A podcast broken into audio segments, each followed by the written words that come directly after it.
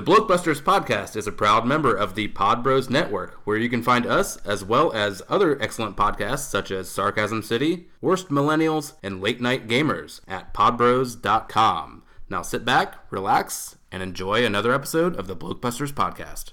Tonight's story is somewhat unique and calls for a different kind of introduction. Police gone Today we are canceling the apocalypse! Wait a minute. Wait a minute. You ain't heard nothing yet. And uh, this is? Leeloo Dallas Multipass. Frankly, my dear, I don't give a damn. Houston, we have a problem. Have you tried turning it off and on again? Gentlemen, you can't fight in here. This is the war room.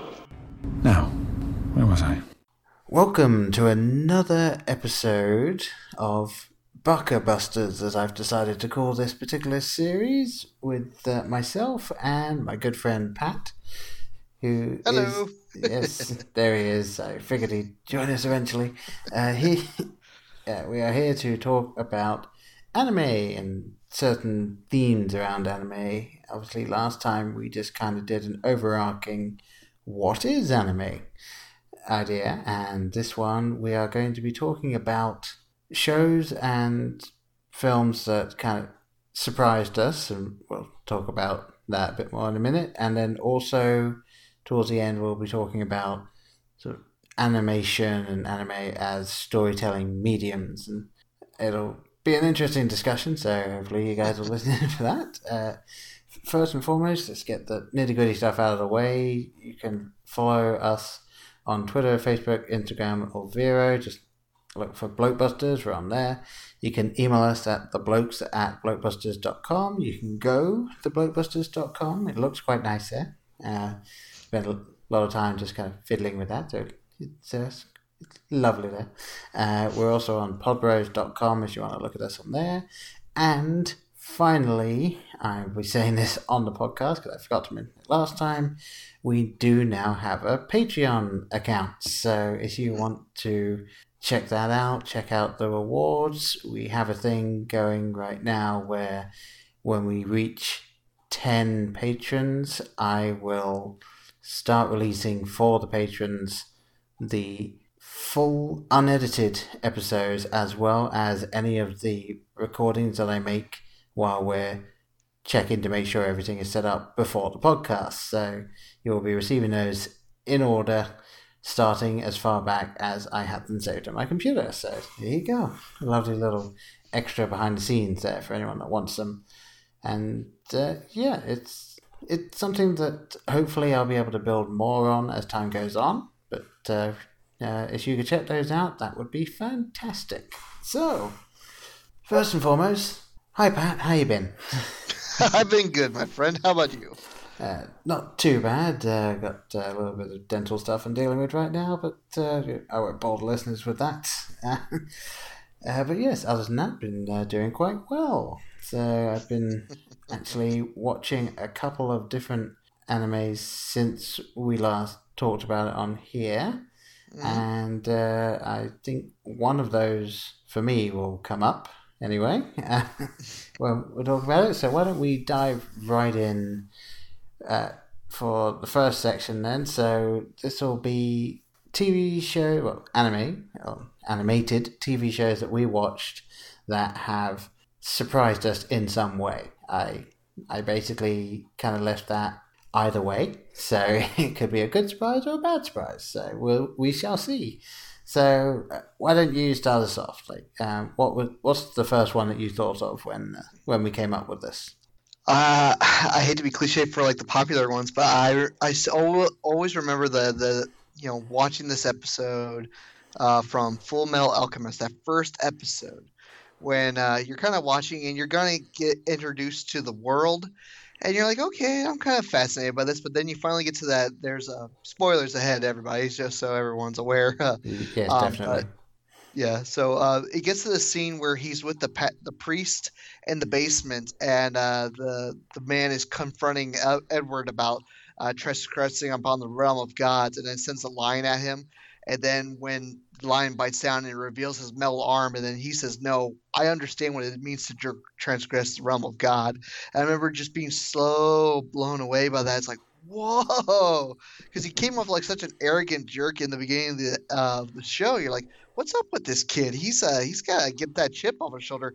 And then when you finally get to that reveal, you're like, oh, that makes so much sense. And this is really deep, just in like a five second or five minute little monologue of like how um regardless of how like chipper they are, they are very tortured souls, and you get that right off the bat just from the reveal of um, Ed's missing, uh, having a metal arm and leg, and that uh, Alphonse is in a robot in an armor body.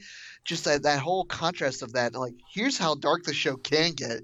I remember being just hooked at that point. It's like, whoa, that is a way to set off the mark right off the bat.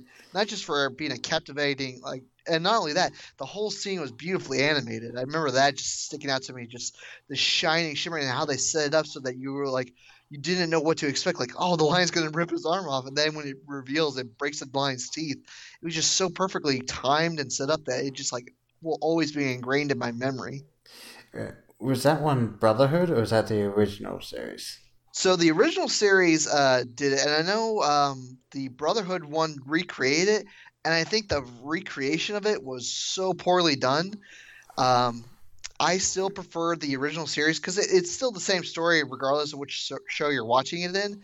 But I think if you were to watch that episode, you need to watch the very first one of just the Full Metal Alchemist regardless if you've seen both series like that first one it, like it just perfectly sets up that world that story what what you're going into like it it starts to make you ask so many questions about mm. what is this world where are we going next? I want to know more. Like I, what better way to get you so entrenched in the world than to like set up these little things here and there? You're kind of going okay this seems generic and then when you have that huge plot twist of like what um, Alpha or Edward had done to himself and to his brother, you start to just want to know what the heck led to this point. and then and not only that, it starts to captivate, capture it by doing the next following episodes of what's the origin of this kid. yeah, I I remember watching Full Metal Alchemist for the first time, and it just really sucked me in, and I watched the entire series in I think about three weeks it's uh, uh, yeah, I, I I really powered through that one, and then I heard that they were making Brotherhood, and I was like, okay, like I, I guess I see it. I heard they were following the manga in Brotherhood, whereas they diverge quite a lot in the original Full Metal Alchemist, and so I was like, well, I don't know, like I'll I'll watch it, I'll give it a go. You know, I I think yeah, I very much enjoyed Full Metal Alchemist, obviously. So I don't know what I think about Brotherhood. And my the first show that I thought of when we came up with this was actually Full Metal Alchemist Brotherhood. In that I was thoroughly surprised at just how much I enjoyed Brotherhood after loving Full Metal Alchemist because I was thinking that it would be one of those things of well, it's the same characters but a different type of story. Will I be as into it? Kind of along the same lines as the Ghost in the Shell recent feature length thing that they did with Arise. and I was like, okay, well, I'm not sure how I'll feel about this. And I grew to really like Arise. And Brotherhood, I think, once it got going, was as good, if not a little better at times, than the original Full Metal Alchemist. So that, that was the first thing that popped into my head when I was thinking a surprise when watching an anime. So yeah. Was... I have to ask which you, if you had to choose? Like I still say both are just phenomenal, are worth anyone's time watching. But which one do you prefer, the original or Brotherhood? That's actually really difficult for me to answer because they are so different in tone. Mm-hmm. I personally think that I would probably pick the original myself but I think that Brotherhood, because it does get darker and really deals with that stuff, I think it's better. Like, I I just will always have that slight nostalgia for the original. So. Mm-hmm. Uh, I had to say the same. Like that original, like I love if you if you ever saw like the because uh, the show ended and then they had a movie uh, tie up where they tied up everything. So like it started to go into like the whole idea of parallel worlds and timelines. And yeah. I was just so shocked by how like that that that that that ending for the original is like, oh, they're just stuck here now. They just have to live with that. that, that that caught me by surprise. Like, whoa, that's a that's a ballsy way to end the show. Yeah, and and then they had uh, was it Shamballa or whatever, whatever the film? No, that was the brother. I think Shamballa was like one of the like said earlier in the timeline. I don't think. Uh, yeah, that one was said earlier. It was uh, they did come out with a film that properly ended the storyline from the first one, and yeah, so gave them an out, as it were. So yeah, uh, but yeah, no, that uh, that was a cool series, and it, it makes me want to rewatch it, but yeah, I don't really have the time right now. I'm getting through. Well, you don't want to watch the whole like hundred episodes both of both series combined. yeah, not at this point in time, no. All right. Uh, so, what else did you have on your list then? Oh, okay. Um, I was gonna go with um. This is a more recent one for me. Mm-hmm. Um, I was so because I kept hearing all the hype behind it, and uh, I refuse. I hate getting on hype wagons. I really, really do. so generally, I wait to see uh, how a show does after a bit of time. Um, and the reason for that is because, like, when I watched uh, Bleach, everyone was hyped about Bleach, and I still enjoy Bleach. I'm not dragging on Bleach at all, but like, Yeah. you, it gets kind of old after a bit. Uh, so like when I It heard all the hype, it can be. So like that's why I like a lot of shows when they're hyped up, I try to ignore them because I want to see how the hype continues to build. But this show just keeps building steam. And since watching it, I totally understand why it's such a one like one of a kind anime, and it's called uh, My Hero Academia.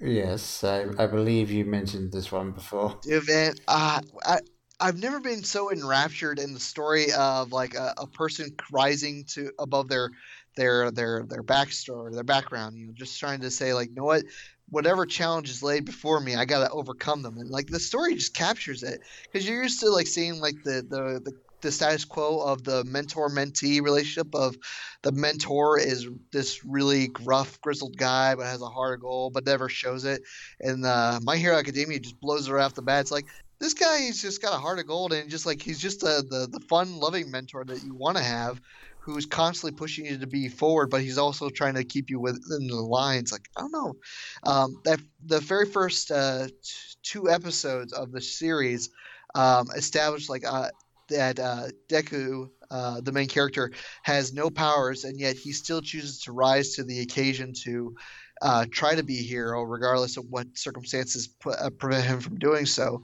And everyone around him with powers say, "What's wrong with you, kid?" And he still does it. And at the end of the episode, he's rewarded for his bravery. Uh, saying you have the potential to be a hero. Let's help you to achieve it. And uh, the whole scene is just him crying at the end. And I just remember being just so moved. I'm not crying in the, at the end of that scene, but I remember just being so enraptured. Like that is uh, the goal most people would want to have is just to say like, here, persevere and keep trying and trying, and knowing that you can become more than what you were said to be. I don't know. So it's just uh, it's a feel good anime. There's plenty of those feel good animes, but this is one that's just like it not only just feels good, but it also gets you so pumped because you all you can keep thinking is how do you keep pushing this even further? Because like as you the story progresses, that if you ever get to watch it, I'm telling you, I, I really recommend it. If you get to sit down and watch it, the anime fight scenes are just amazing and how they set up each of the fights. Yeah. Because there's there, halfway through the season, there's a fight between uh, one of the guys who has the power of uh, fire and ice combined, and when those two go toe to toe, it is it not only is it just beautifully set up, but you just feel through the animation and the sound design and all of it, you feel how epic this fight is because the whole stadium is erupting. Because I remember watching Dragon Ball and I would get kind of enraptured in the fight scene, but it never. But I was like, well, these guys can destroy planets. Why should I get wrapped up in what it, if they destroy a mountain? Here's like when they destroy a stadium, I feel that stadium being blown away, and everyone's like, "Holy crap, this is insane!" yeah, it, it, it's always an interesting thing. In obviously, you mentioned Dragon Ball Z. Yeah, everyone in that show, once you get to a certain point, is capable of effectively destroying continents. So, so you're watching them trying not to blow away this entire little, you know, what like twenty foot by twenty foot square every time they're fighting. It's like okay, like this like we're just waiting for that giant thing to happen. So yeah, that that does sound kind of cool. Now, what about you? What are some what are some animes that's like really kind of shocked you? Um, well, something that shocked me, and I, I believe I mentioned this in the first episode that we did, is Saikano, because I remember starting to watch that show, and uh, for those of you in England, it was uh, available on DVD as She the Ultimate Weapon. And I remember starting to watch it, and I was like, oh, okay, well, this sounds interesting. Because all you could really see was that one character was kind of turned into a weapon for the army, and that it had like some of these characters, and it wasn't, you know, it wasn't any epic animation. It wasn't brilliant like that, but it was, you know, it was an animation style that you, know, you just see it and you're like, oh, okay, yeah, I see what they're going with. So it was, uh, it was still good, and you start watching it, and it's like okay, so this girl wants to go out with this guy, and they, they he agrees, but then she's going home one day, and then she is just kidnapped. It's like, oh, well, that kind of went a, a bit dark, and then in the midst of all this, you you also know that they're going, Japan's going through this great war with this unknown enemy, and it's like, oh, okay, so this is done to get just kind of bleak, and then the girl comes back, but you realize she's been made into this weapon that has to go and fight in this war. And it's like, oh, all right. And then as the show goes on, she becomes more and more of a weapon, less and less human, but still wants to be with this guy and in a relationship. And he's completely unsure what the hell's going on, and it just starts getting darker and darker and darker, and people just start dying. and it's just, and it's like, wow, this like the style of animation and the story they're telling. It's just such a juxtaposition, and it was wonderful. I really enjoyed it. I I do enjoy sort of dystopian stuff and uh, the more darker side of things, and uh, there's even one point, and yeah, I this is a spoiler, but I'm just going to say it anyway. That there's one point where the guy that actually turned her into the weapon come to them and basically says, "Okay, at this point, we're going to stop trying to find you, but this war is still going to go on, and I have no way of stopping her from becoming more and more of this weapon. So I'm sorry." And they go to leave, and he shoots himself. Oh gosh and it's like wow. Just all of this stuff is just in this anime that is initially billed as this little high school romance type thing.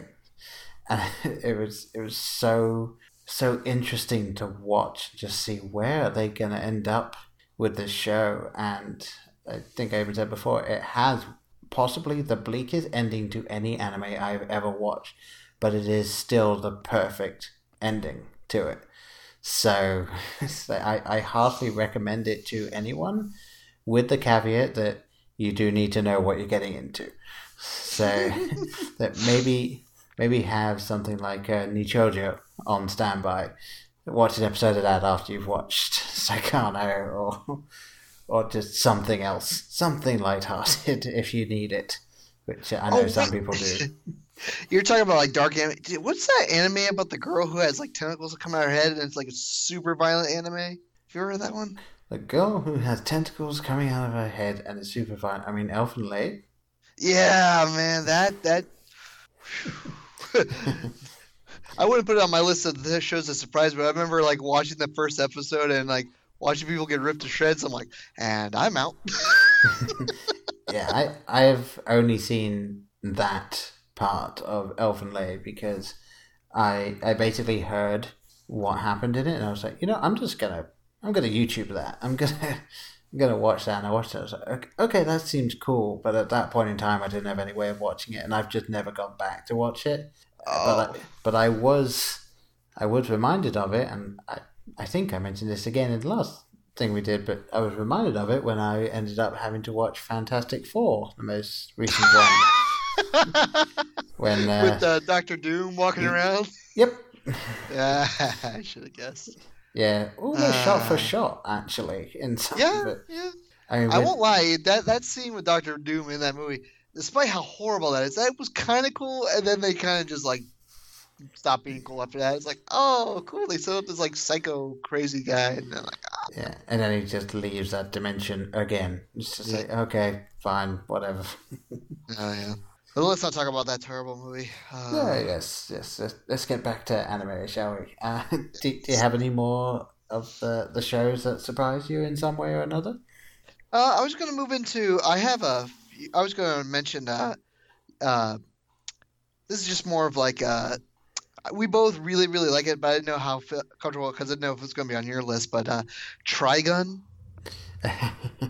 I didn't. I didn't put it on my list because I sort of figured I would like it going in. I guess the only real surprise was how much I liked it. So I guess that would be the same thing for me, but I was surprised um because uh, like some shows like you kind of just keep watching until you're just kind of like oh, okay this is kind of fun and they keep setting up that mystery with Vash uh, throughout the whole season like what's up with this guy but remember when the halfway through the season when the villain reveals himself and like takes over that city and like mm-hmm. Vash has to like cut like actually like have a mind game with him it was like the first time when the series actually started to show its like real teeth when it's like, oh, okay, this is no longer the happy-go-lucky anime. Like, here's some dark scenes in the show, and then Oh, from yeah. that, I remember just being like, you and me, like, I bet you were just as hooked as I was. Like, whoa, they're really pull like they pulled out these things from nowhere. But when they started pulling these uh, dark characters out of nowhere, and like start like my favorite character in the show was uh, the priest. When you started to really Uh, figure out his yeah, Wolfwood, when you figure out his dark past and how he was actually one of the assassins sent to us. So like, um, it's not so much like one surprise, but like the, how they kept building off of like this cheesy kind of anime to actually showing like, you know what, cheesy anime can lead into really freaking awesome shows if you're willing to put in the time. Like, get past the the the the, the cheese factor, and then when it really starts to go, you're just like on the train and it will not stop. well, that I mean, that's kind of a it kind of fun to think of it like that because we know that Vash is not who he appears to be, and that's kind of what the first episode is all about. It's like you, if you're just kind of not paying attention, then you will just take his face value, like oh, like you know, he, he kind of just stumbled on this, and it's going to be that kind of an anime that this guy is just very lucky. And it's Yeah. like, well, no, you weren't watching because it's not that he was lucky; it's that he's that good. But he's also very good at hiding it. So yes, it's uh, it was really well, cool. they really they didn't really lean into like him being a serious fighter. Like they were like they kept playing off that he was just a numbskull. And even though if you were observing, you're just kind of like I, I don't I don't really buy it.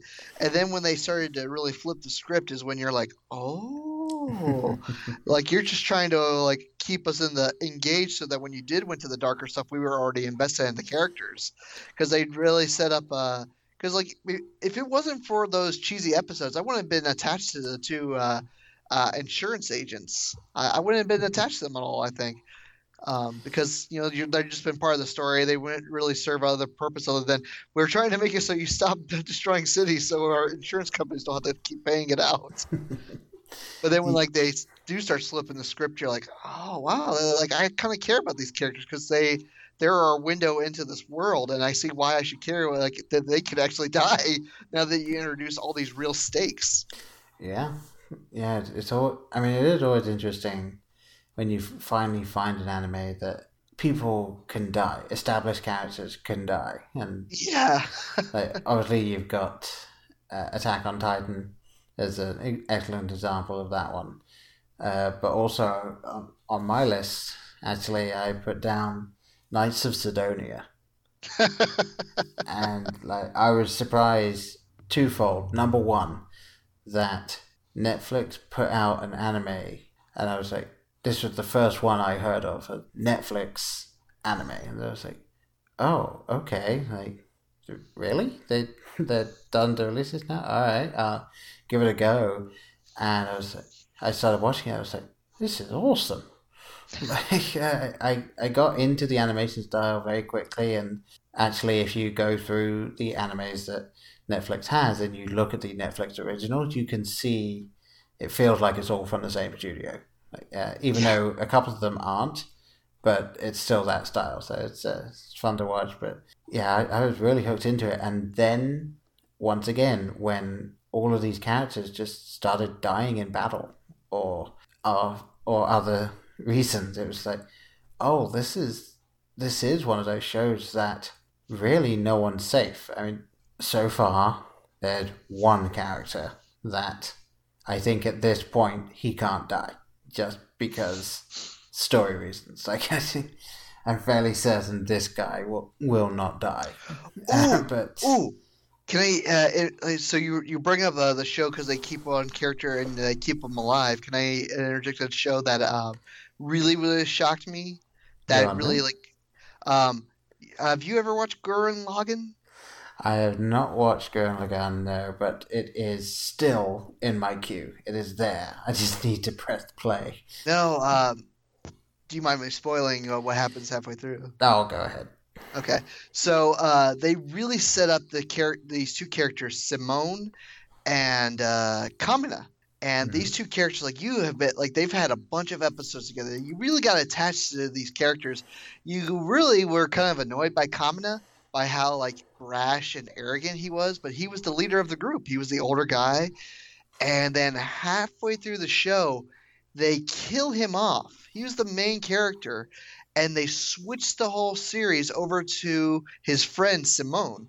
And you were so enraptured in that, like when he died, and when it switched over to him, and it was the first show I'd ever seen that. Like I, I was already caught up by like how cool the animation was and the world they set up with the dystopia, but I remember just being solidly hooked of wanting to follow it to the end when they said, "Okay, main character's gone. Here's your new main character." I'm like, did not see that coming.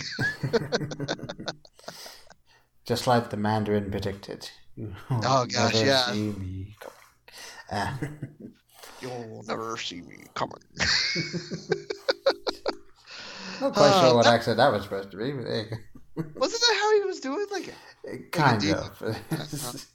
I apologize, everyone, for my terrible accent. You may now uh, angry comment below.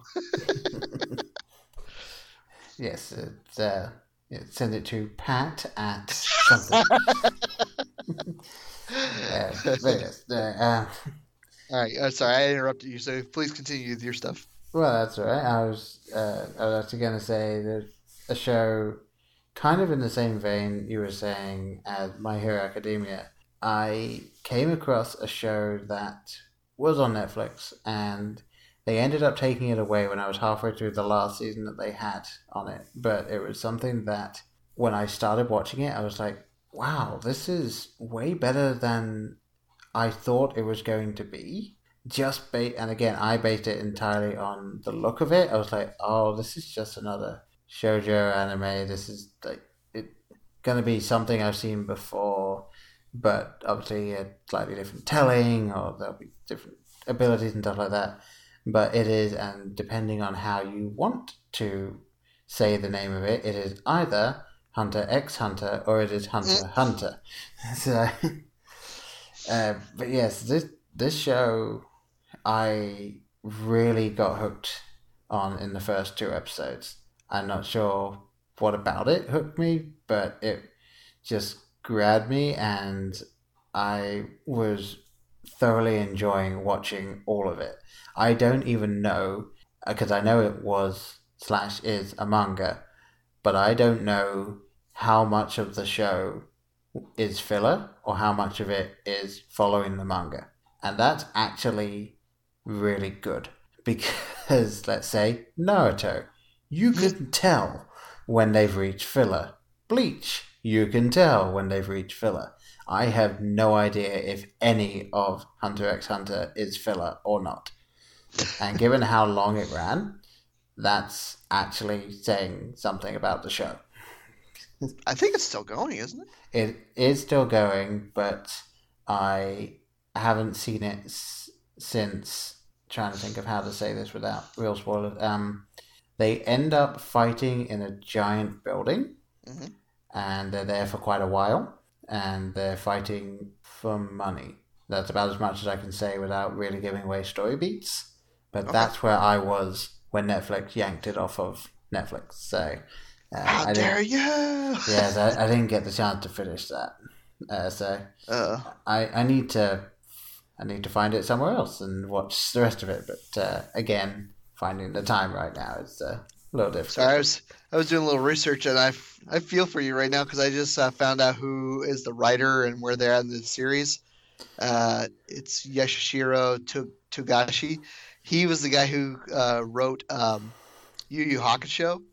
Ah, and uh, what I know about him, he's he's uh, one of the few uh, manga artists out there where he became so popular that um, he finally like when he started to continue projects, if he just decides to take a break, he can take a break and no one can pressure him to come back to work.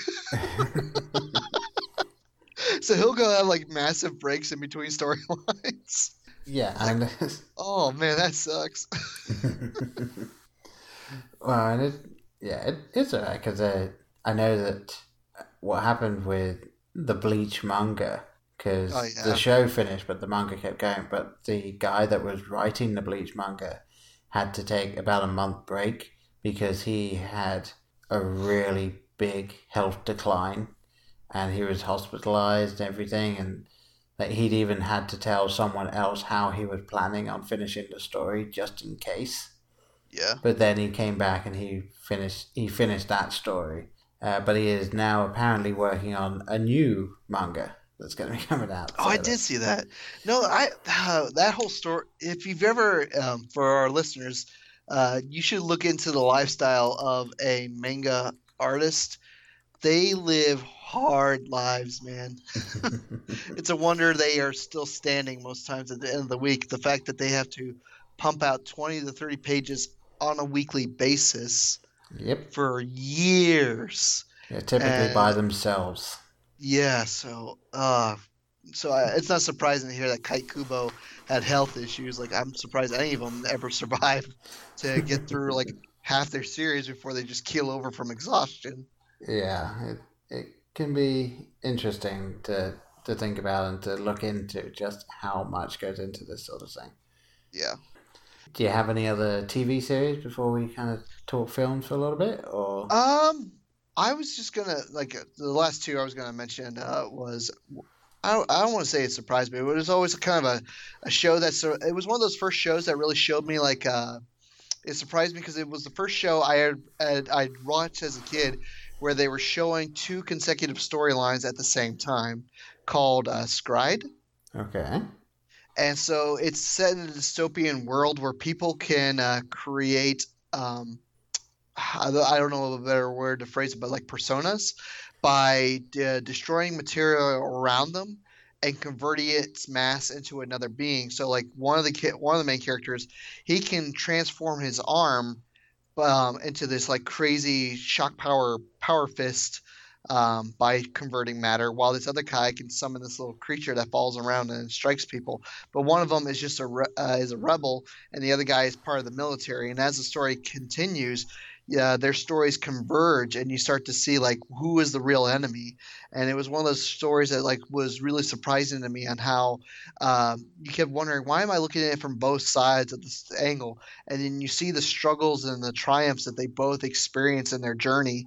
Um, to get to where they're at or what who got them to where they were and you start to feel for both of them and when they both had to team up and start to see uh, see things from their each other's perspective it really was eye-opening for both characters to having to see like from the other side. One guy the rebel having to see what organized society had done for the people on the inside the wall while the the guy who was from the inner city had grown up there he goes to the outside outskirts and sees the the lies that the government had told him about them that they were fine and they were just living um, as like rebels and crazy people. What really he just saw a bunch of struggling people just trying to survive. So I remember just being like so surprised. And not only that, as the story continued, you had a ton of people just die left and right, like characters that you were invested in. Like you see them self-sacrificing on both sides to achieve the greater goal. And yeah. I remember that just being such a surprise for a story to not only see from both perspectives, but to have characters who were who were- were dying left and right, um, not gruesomely and not horrifically, but ways that they were memorable to use. Like, wow, I'm gonna miss that character now from now on. Like, I don't want them gone. Yeah, so that, yeah, not quite another or Yeah. something like that. It's just yeah, fair enough. Can't, more like Full Metal Alchemist, and I'm not going to say any more than that. But anyone Yeah, who's yeah. watched Full Metal Alchemist will know what we're talking about. That's that's just a show that it's more nostalgic for me, just because it was one of those shows that that led to me discovering shows like Avatar: The Last Airbender, where you did see the two antagonizing stories of of um, Aang, the the air nomad, coming into a world that's been conquered by the Fire Nation, and you're following the disgraced son Zuko as he's traveling across the world trying to find the Avatar, and you see these two parallel stories as they converge into seeing like this trials and, str- and strife that they both have to deal with the consequences of their choices and their actions and how they can choose to overcome those and become something more than what their past dictate for them Hmm. Really cool stories there. Uh, sorry I, I haven't seen either, but uh, I still highly recommend. I know this is uh, anime stuff, but like we, I still highly recommend Avatar: The Last End- Endbender for anybody of any age. Uh, it's truly one is just beautiful animation and just very fantastic storytelling that's really well paced out. Even the filler episodes like had meaning. Every episode, like you think, why are we doing this? Why does this episode matter? And then they'll pull the trigger five episodes in. And you're like, oh, that was hugely important. Now I get it. yeah, always nice when they really like layer things in that actually come back at the Yeah. end. Like it, it's something that doesn't happen a lot. I feel in sort of modern day television. So re- really cool to see when it actually actually gets done in something like this. So Yeah. yeah. So that's that's uh that's it TV wise. Well, what about you? Uh, well, I'm gonna kind of quickly run through uh, the few I've got. I, I ended up thinking of a couple more, so I've actually got Seven Deadly Sins. Oh, that- there you go. that that was one that again I started watching just like I'll give it an episode or two, and I was like, oh, this is this is a long burn series, but it had interesting characters, and yes, it does have a bit of fan service, and yes, they kind of they give. It, it's been a little while since I've watched it, so I'm blanking on the, the main guy's name, but uh, they give him the sort of the pervy sensei type Yeah. uh, stereotype, but it only comes up every now and again, and it's it's not actually a real big thing in the show, which is nice. they just kind of ha- they just kind of have it pop up for specifically comedic effect every few episodes or so. So it's, it, and it's not just uh, a main character trait that keeps Yeah. continuing. So, so that was kind of fun. Um, something Dude, I loved I- it when they introduced Ban in that show. Ban was so cool. Oh yeah. Sorry, go ahead. That's right. They, yeah, Ban is Ban is probably one of the best characters in that one. uh, but yes, I also recently just finished Children of the Whales on Netflix. And Oh, that's on my list. Oh, I can watch that. yes, I will. I, A, I recommend that you watch it, and B, be prepared for some difficult scenes Oh man. not too terrible, but there are some difficult moments in it, and uh, I won't say more because I can't go into it without spoiling. Even just a, a few episodes in, you know, like I can't really uh, talk about it without spoiling it. But yeah, that that one I I thoroughly enjoyed watching it, and it was something that I watch anime now when I'm running. I said, I mentioned that before, but I was looking forward to running so that I could keep going with the series because I felt that they'd really they'd really made a solid show and was a lot of fun to see, even though it was like yeah oh it's another show where some people have basically magic and can do some magic stuff. It's like they wove it in in such an interesting way and gave interesting limitations, shall we say? So mm-hmm. it was it was interesting to watch, even if there's there are a couple of points where you as the audience figure something out well before the protagonist do. So it's like you're kind of waiting for them to catch up, but you don't mind waiting for them to catch up because you're seeing just character moments and stuff while you're waiting for that. So it actually it, it's it, well worth a watch. I thoroughly recommend it to pretty much anyone.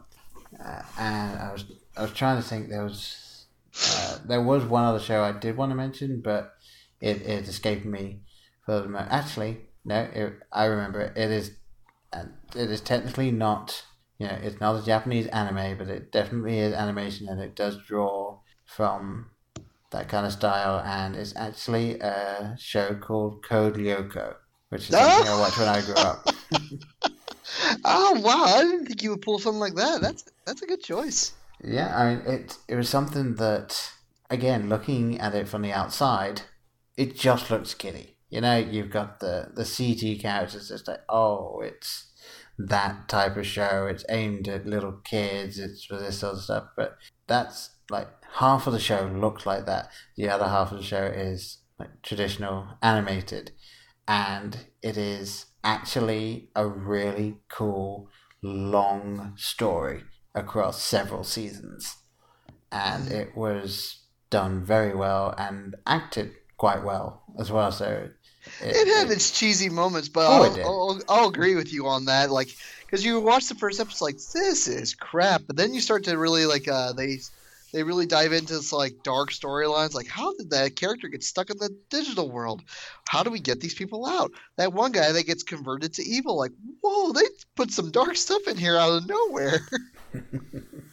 yeah, and it, it it was cool. It was one of those shows that didn't treat the you know, obviously there is a target audience and it was aimed at like young teenagers i would say is probably where it was aimed at but they didn't treat them as if oh like we're gonna hold your hand through this. No no like they they put stuff in knowing probably full well that not everyone was going to get it straight away mm-hmm. but they were like this is the story. This is what happened. So they they told the story, and I always appreciate it when a show does that. So.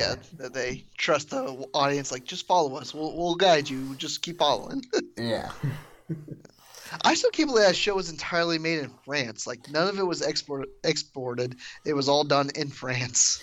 Yeah, I mean it was a it was a I mean it was a French Canadian show, but yeah, the show itself was made in France. So yeah, it was uh, uh, very, very cool that that sort of stuff came out of uh, like that area. I, I, I have seen oh. a few French animated uh, films and stuff, and it's like it. Have you seen Wakfu?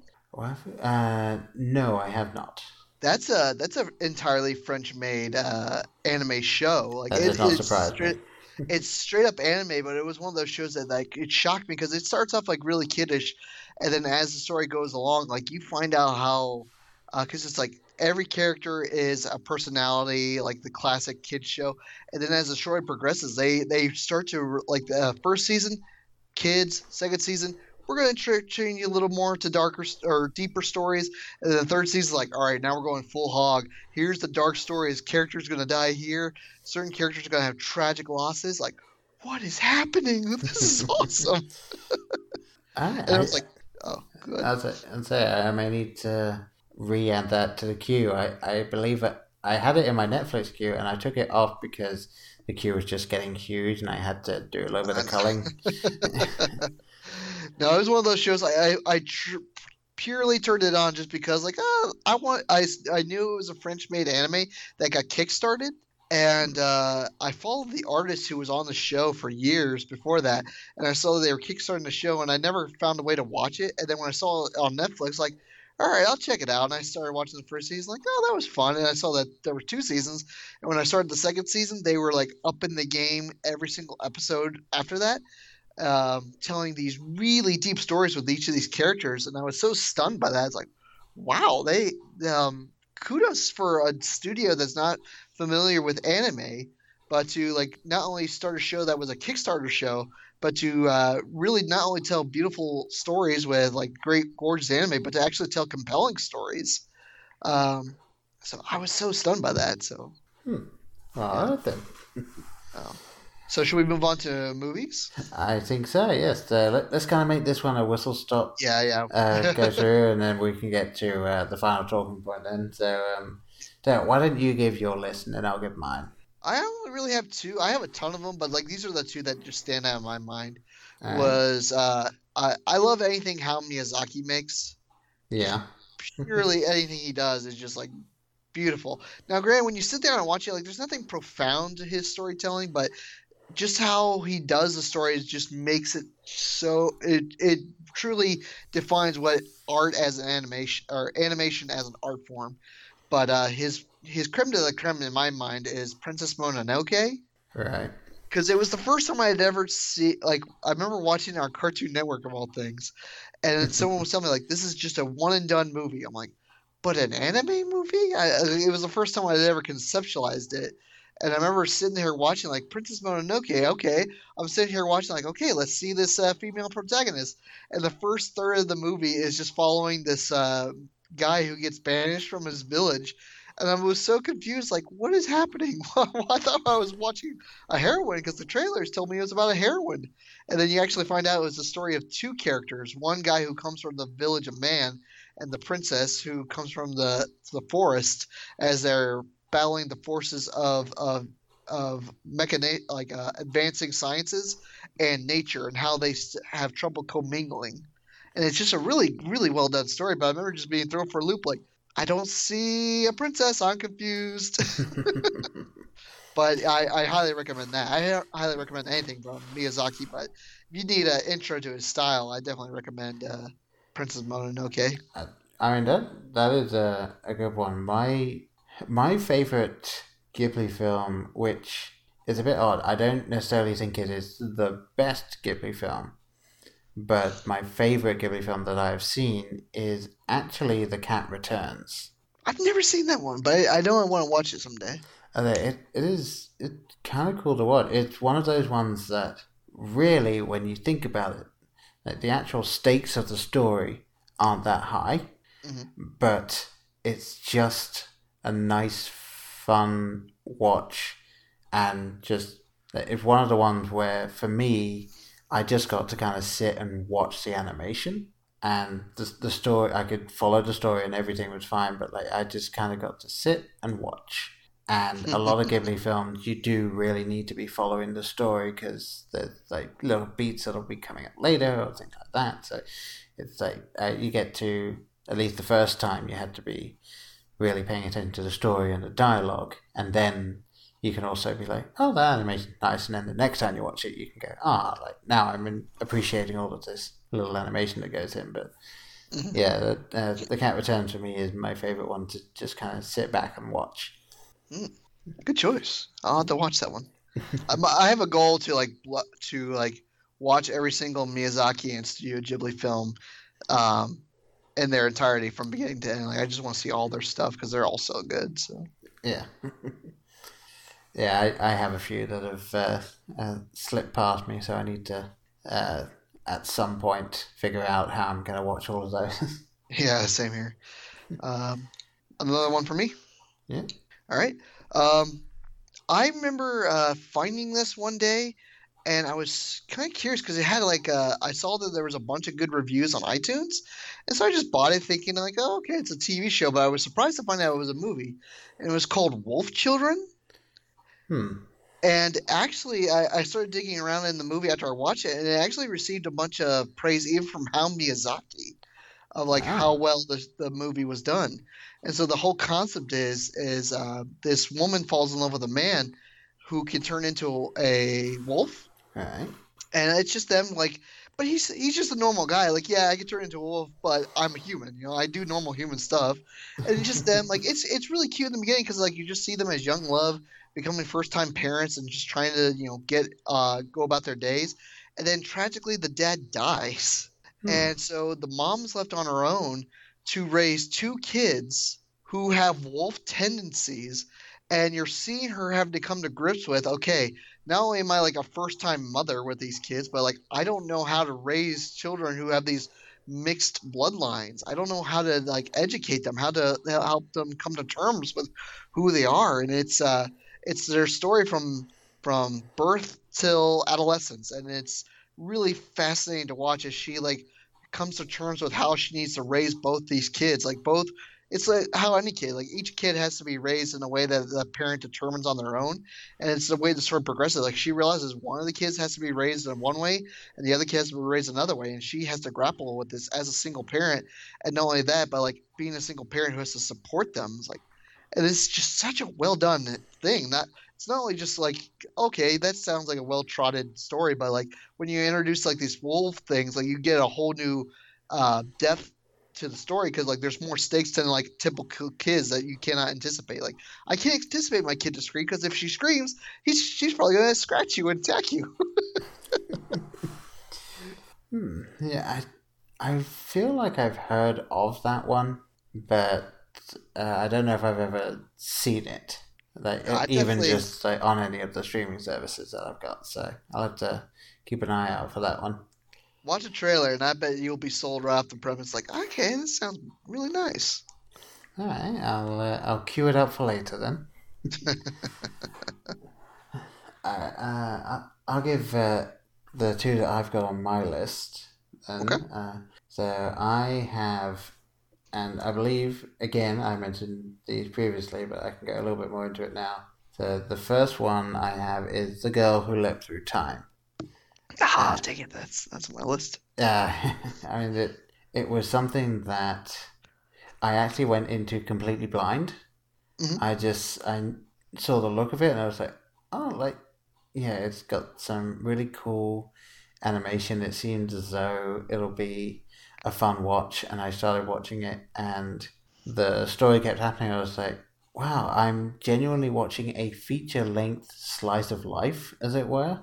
Mm-hmm. And then it kept going. I was like, oh, they've really thought this out. There's there's a lot in here that if you're not paying too much attention to, will kind of slip by you. And it's clear they've got a couple of messages that they're trying to play with, and then there's one or two things that happen towards the end that make you try and rethink what was happening throughout the film. So it was it was really cool to watch, and I ended up rewatching it the next day just to kind of go back and be like, oh, okay, so so when this was happening, like, was this when this other thing started happening? And uh, it, yeah, difficult to talk about without spoiling the end of the film. So I, I don't really want to cover too much more than that, but it was something that really jumped out at me as, yeah, wow, this is a, such a cool film, and I was genuinely surprised by how good it was. and and in that same vein, um, something that I was even more surprised with how good it was, and that was entirely based on previous examples, was Final Fantasy Advent Children, and because I heard that was coming out, and I was like, okay, we all saw what happened with the last Final Fantasy film that came out. Unfortunately. and so like, I was just thinking about it and I was just going, please don't fuck this up. Please don't. I, yeah, even though I never finished the game, like, I know the story. I really like the characters. I played some of the. I, I even played the uh, the Vincent Valentine PlayStation 2 game that came out. Oh, you played that piece of garbage? I did, and I actually oh. finished it.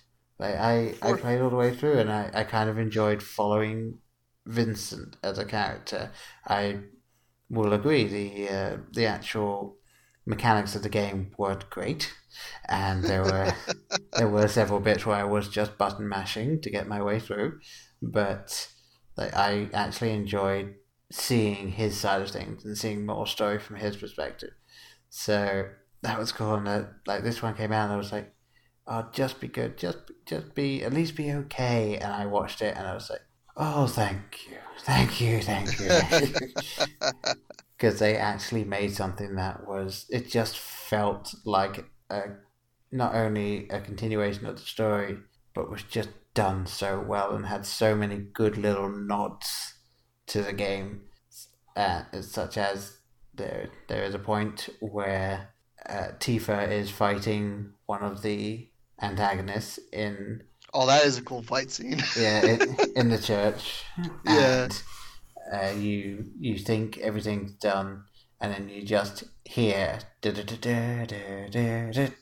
and it turns out it's not done, but it's uh, it was such a cool nod to the to the game and where it all came from, and for people that uh, may have even seen this but don't know, there are if you go online, there are three written stories that are canon that are connected to the film that are either prequels or sequels to it. And they're just like little one off stories that were written.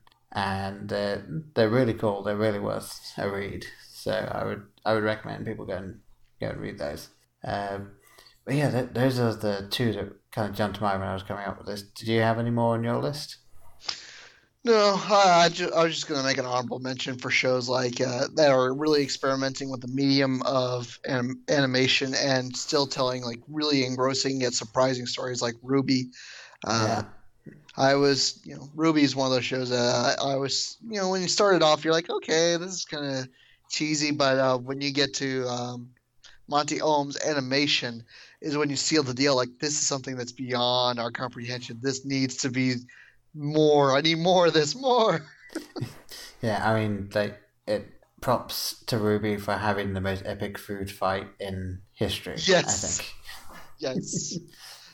and if you haven't seen that, you ha- just for that show alone, just go watch the the food fight scene, and then you'll be hooked.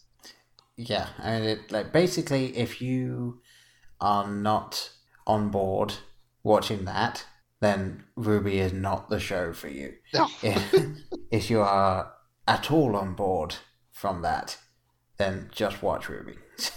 No, but like the, the show not only does you know does the, the good heartfelt story, but like the the when they dive into the deep dark side, they really dived into the deep dark side to where you genuinely got emotional responses. I was surprised by that show. So yeah, I, uh, such a shame that Monty couldn't stick around to well to help the that he didn't want to stick around. It's just it, it was an unfortunate accident of like finding it.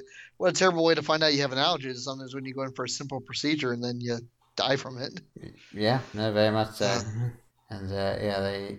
Um, I mean, luckily, if you can say that, that he pretty much had the RWBY Bible written before they even started the show, so they were able to draw from that to continue to show the way that Monty wanted. So yes, it was. Yeah. Uh, and of course, you've got uh, you got Miles as uh, Yeah. head writer, and he's yeah, he really knows what he's doing. they they got a grasp of whether they're wanting to go to that story. So, like I said, that was just an honorable mention. That I'll leave Yeah. it there. Yeah, definitely. Good, good shout out. uh, all right, so I, and I do think that bleeds fairly well into the final thing we were going to talk about, which we kind of did talk about as uh, we were going through that, which is basically the idea of animation as the storytelling medium itself. Because when it comes to anime and animation, I know a lot of people are kind of put off by it. Uh, like uh, my sister, for instance, hates watching animated things, and I I've never actually got a proper explanation out of her as to why. But you know, she never watched The Simpsons or Futurama. She doesn't enjoy watching something that isn't real, quote unquote. So uh, it's it's kind of odd because it does feel like she's missing out on some things that are can just be fantastic stories and told in a way that you just can't tell with live action. Uh, Mhm. Although, Like the like that show you just introduced me to, the Violet Evergarden. I yeah, I would introduce that to anybody who's wanting the question like, why is anime such a good form of storytelling? Like, have you seen this?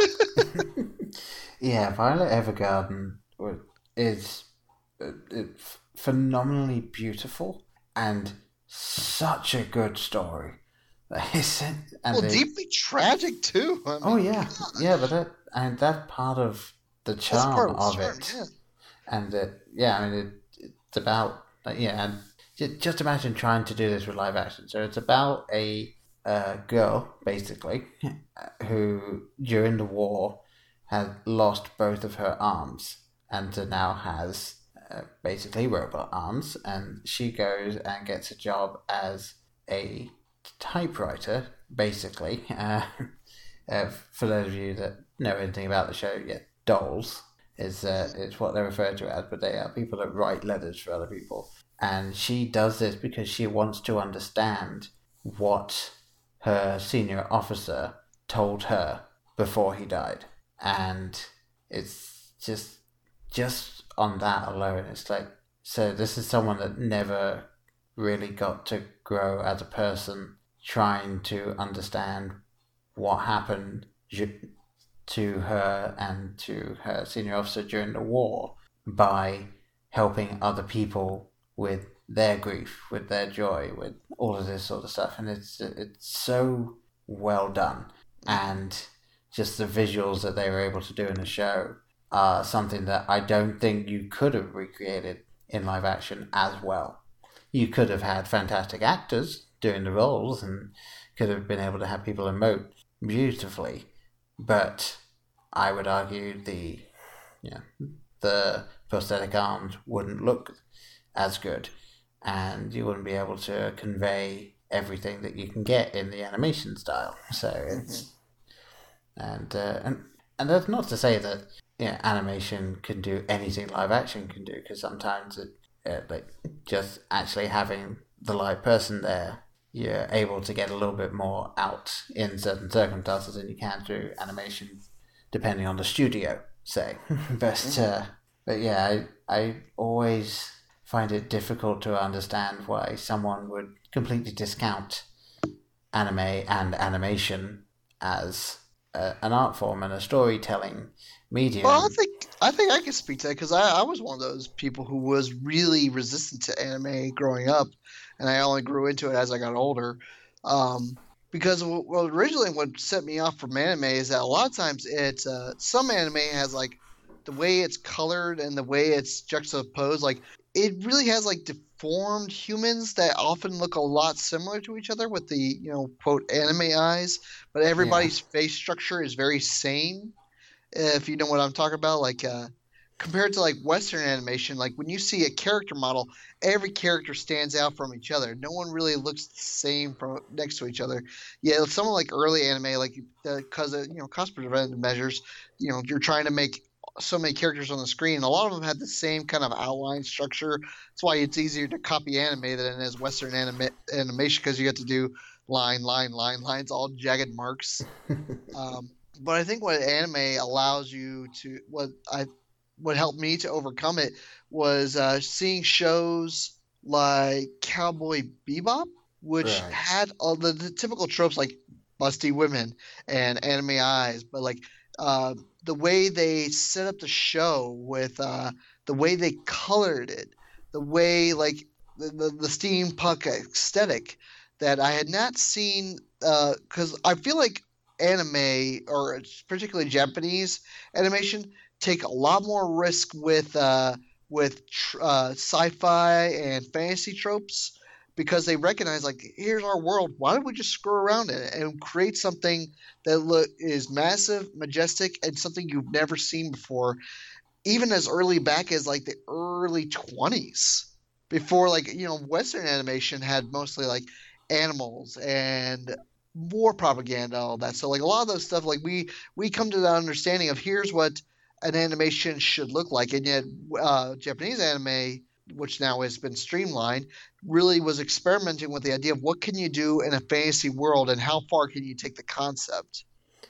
Yeah, yeah. It, I mean, I I just always found it interesting to to see just the vast range when it comes to anime.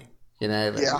you have shows that are, for instance, like Nichijou, which is just literally is about these these girls and guys at this school, and you see just little snippets of their life.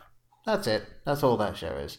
And it's got the incredibly silly stuff, obviously, but that, that that's basically what that show is.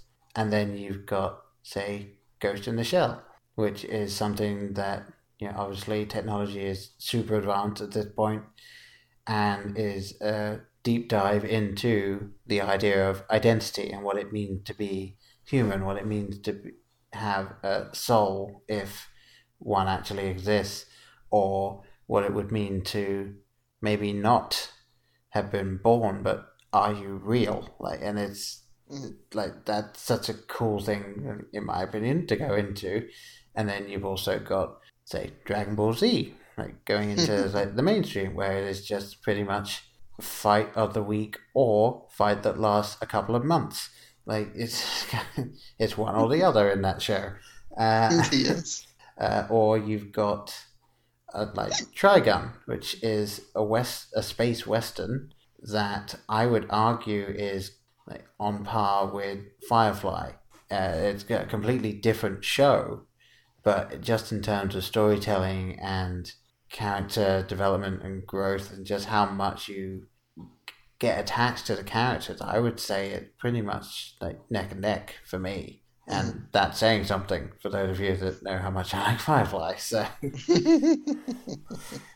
like that, and that's so that's so interesting. All the way to let's Ah My Goddess, which is basically a harem anime, uh, and, but yeah, and in my personal opinion, still good. And actually, I kind of enjoy it because as you actually go through it, it's incredibly obvious from you know episode one that the main character is actually pretty much in love with the the main female character in the show, and you know that she's going to end up falling for him, and it doesn't actually matter who else turns up because they they're going to end up together. So, it, and the show doesn't really hinge on any of the other characters actually trying to f- fall for him or act, or anything like that. They just get in the way and that's where that comes from. But it, it basically builds of the harem anime. So, mm-hmm. uh, so, what you, what you see is kind of what you get. So, but yeah.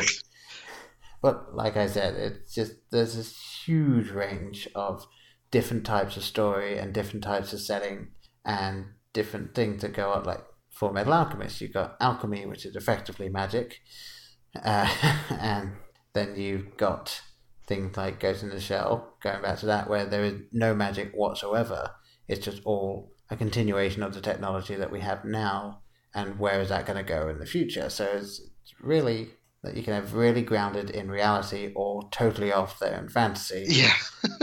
like all under one umbrella. So it's it's really cool. I have to agree. No, anime is just one of those. Uh, animation in general is just one of those mediums at which you can tell incredibly in-depth stories while also still being willing to make it approachable to some people. Um, I, I, just wanted to use an example of a show that like blew me with away recently called uh, Steven Universe. All right. And uh, the way they do the story, you watch the show like this is a kid show. I shouldn't tune into this, but I kept seeing all the hype and praise that it was doing. And the thing that they're doing with the show is they're really exploring things that no other show today I've ever seen explore with animation. Um, not so much like doing massive like uh, uh, like beautiful set pieces, but they use animation to really explore really dark themes such as abandonment and uh, and PTSD and um, uh, coming to terms with one's own identity, but through the actions of characters interacting with each other in animation form. Um, I, that's something that I'd never seen done before in shows, and I was so shocked shocked that you know this is animation doing it. And I've seen plenty of animes who've done the same thing, where you can um, just set up. You look at it, go like Trigun's the best example of that. You start off with this generic premise but you slowly build. You put in the seeds here, you put in the seeds there, and then when you finally unwrap the uh, the rows, you start to see like, whoa, this is way more intricate than I ever thought it was. And you know, and, and I think animation is one of the few shows or type of media that can really kind of build upon itself. uh, without the audience ever catching on to it. So like some shows, uh, uh live animation shows or live action shows, kind of do it, but I feel like it, it, sometimes gets lost in its own attempt to tell unique stories. Um, for example, Lost. yeah. Where where you get so caught up in trying to tell a unique story and plant all these seeds that you kind of lose the focus, and then you're like, okay, well we gotta make this last twenty to thirty episodes. You're like, okay. all right, let's try it. yeah, no, I I don't understand a lot of that type of thing where you do have like Lost was probably the best example in my opinion because I I got to watch my university housemates go from being complete and utter avid fans of the show and then we left university just as the last season was going. So I got to witness them posting online about like you know okay there's so many episodes left? Like we're hoping it'll all wrap up and all this stuff. And then they watched the final episode and I just saw their Facebook post after that and I was like they didn't like that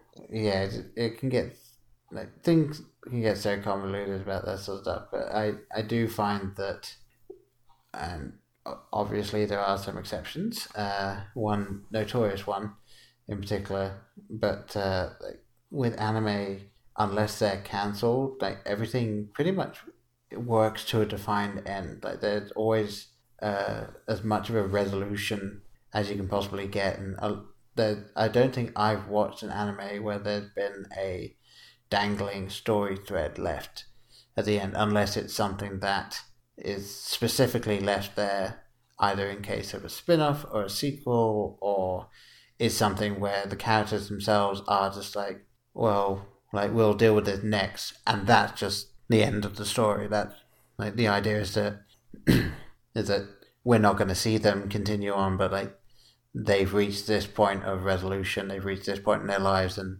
we know that they're just going to go on and do this. So it's uh, the only the only example I've ever heard of is there was one anime that ran for oh had to be like 300 episodes and in the final episode, they only sold like a few of the dangling storylines, and then it basically went off to credits, and then it came up with the words of "The adventures continue in the manga," and it was like. Uh, I, I was actually listening to an anime review podcast at the time, and they said this, and their response to that was just fuck you, no. because they, they were all saying like we were really on board with the show, and then they just kind of ended it like that because they would they just didn't want to make the show anymore. So it was like, oh, okay, yeah, now the, you can you can have a few bad eggs, as it were. It's, but uh, yeah, I, I would argue that anime is probably one of the the most solid storytelling mediums out there, just because of how much effort goes into making it mm-hmm. that the finished product is always something that whatever they set out to make, it pretty much never comes out until it's ready in terms of this is what we wanted. This is like we finished this product. Now you get to watch it. Yeah. Whereas I, I feel that a lot of TV shows in America, especially where it's often quantity over quality, they they'll do a season of something and the next season comes and they kind of wrap up the storyline, but it's like, did you have a plan? Or did you hmm. just write a story that you could keep writing without actually finishing? So, uh, I don't think I have any more to add to this particular. I don't. I don't. Th- I think we've. I think we've covered our ground of saying why animation can be surprising while also in depth and uh, more and as and in an essence the form that it is uh, can be quite a visual storytelling device that uh, goes beyond what we typically assume in storytelling because we just look at anime like that's just stupid shows when in actuality they, they have a lot to, to say and have a lot to show if you're willing to put in the time and effort. Yeah um, uh, uh one last uh, recommendation actually for anyone with netflix in america is watch blame because it's actually really cool Uh, again, looks like it was made by the same studio that made Knights of Sidonia, and uh, for all I know, it was. I haven't actually delved into that, but uh, yeah, it's the same kind of animation style. It's another.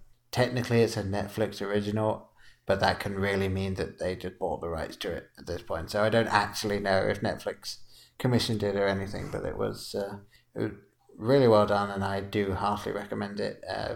But again, it is one of those shows that maybe not everyone makes it at the end, possibly. You know, mm-hmm. just putting that out there.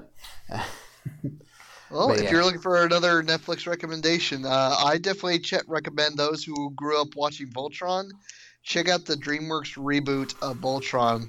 It's pretty legit.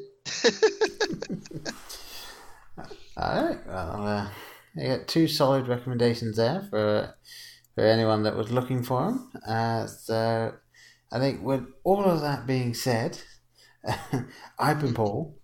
I've been Pat. And thank you for listening. In case I don't see you, good afternoon, good evening, and good night. Hang on a minute, lads. I've got a great idea. Uh. Louis, I think this is the beginning of a beautiful friendship. You're still here? It's over. Go home. Go. Hi there, Paul here with a quick theatre etiquette lesson for you. Did you know that opening a bag of candy can take less than five seconds?